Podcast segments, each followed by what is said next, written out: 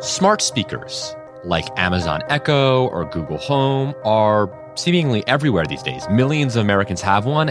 But despite their popularity, there are some real privacy concerns that the average person, maybe you, maybe someone you know, might not know about.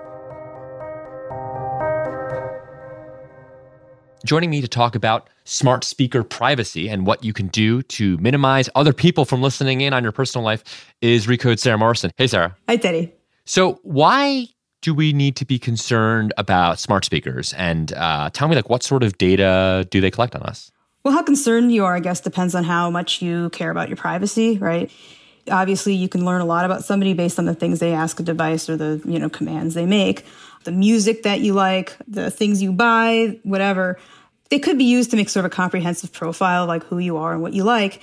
And then you have to ask, how are the companies that you're maybe giving that information to using it? So uh, Google, for instance, may use it for what you do on other products that you use for Google and maybe target ads to you on those products unless you go to privacy preferences and tell them not to do that.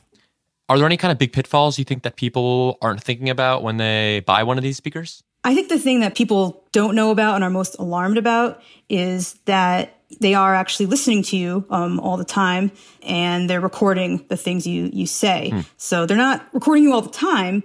What they're listening for is, you know, the cue word like Alexa, you know, okay, right, Google. Right, right, right. So it's sort of this passive listening almost. Right. And that's when they turn on when you activate them, or maybe if they hear something that they think, because they make mistakes, that they think activates them.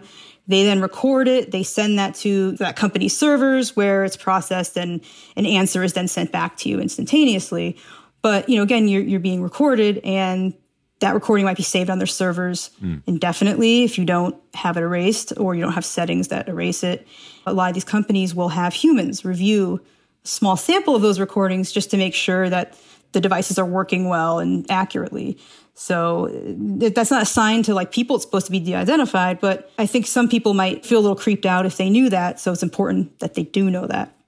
Yeah, I mean, is there anything that someone who might be getting, you know, say an Amazon Echo for Christmas this year or a Google Home, what can they do about it? I mean, a lot of this feels kind of baked in to the product. Yeah, I mean, again, anything you ask it to do, anything, you know, command you make can potentially be information of yours that's being exposed, that you're sort of trusting another company to uh, treat the way they say that they will and should.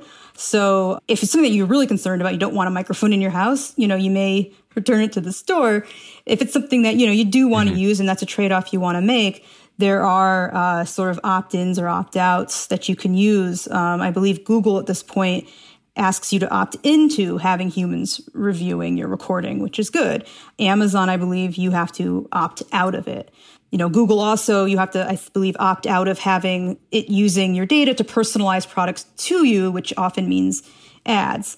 So go into your privacy preferences of the apps or on the websites and sort of see what options are available to you and then really think about what they mean, what information they're telling you that they can collect, and then sort of pick and choose which ones you want and sort of hope that those options are respected.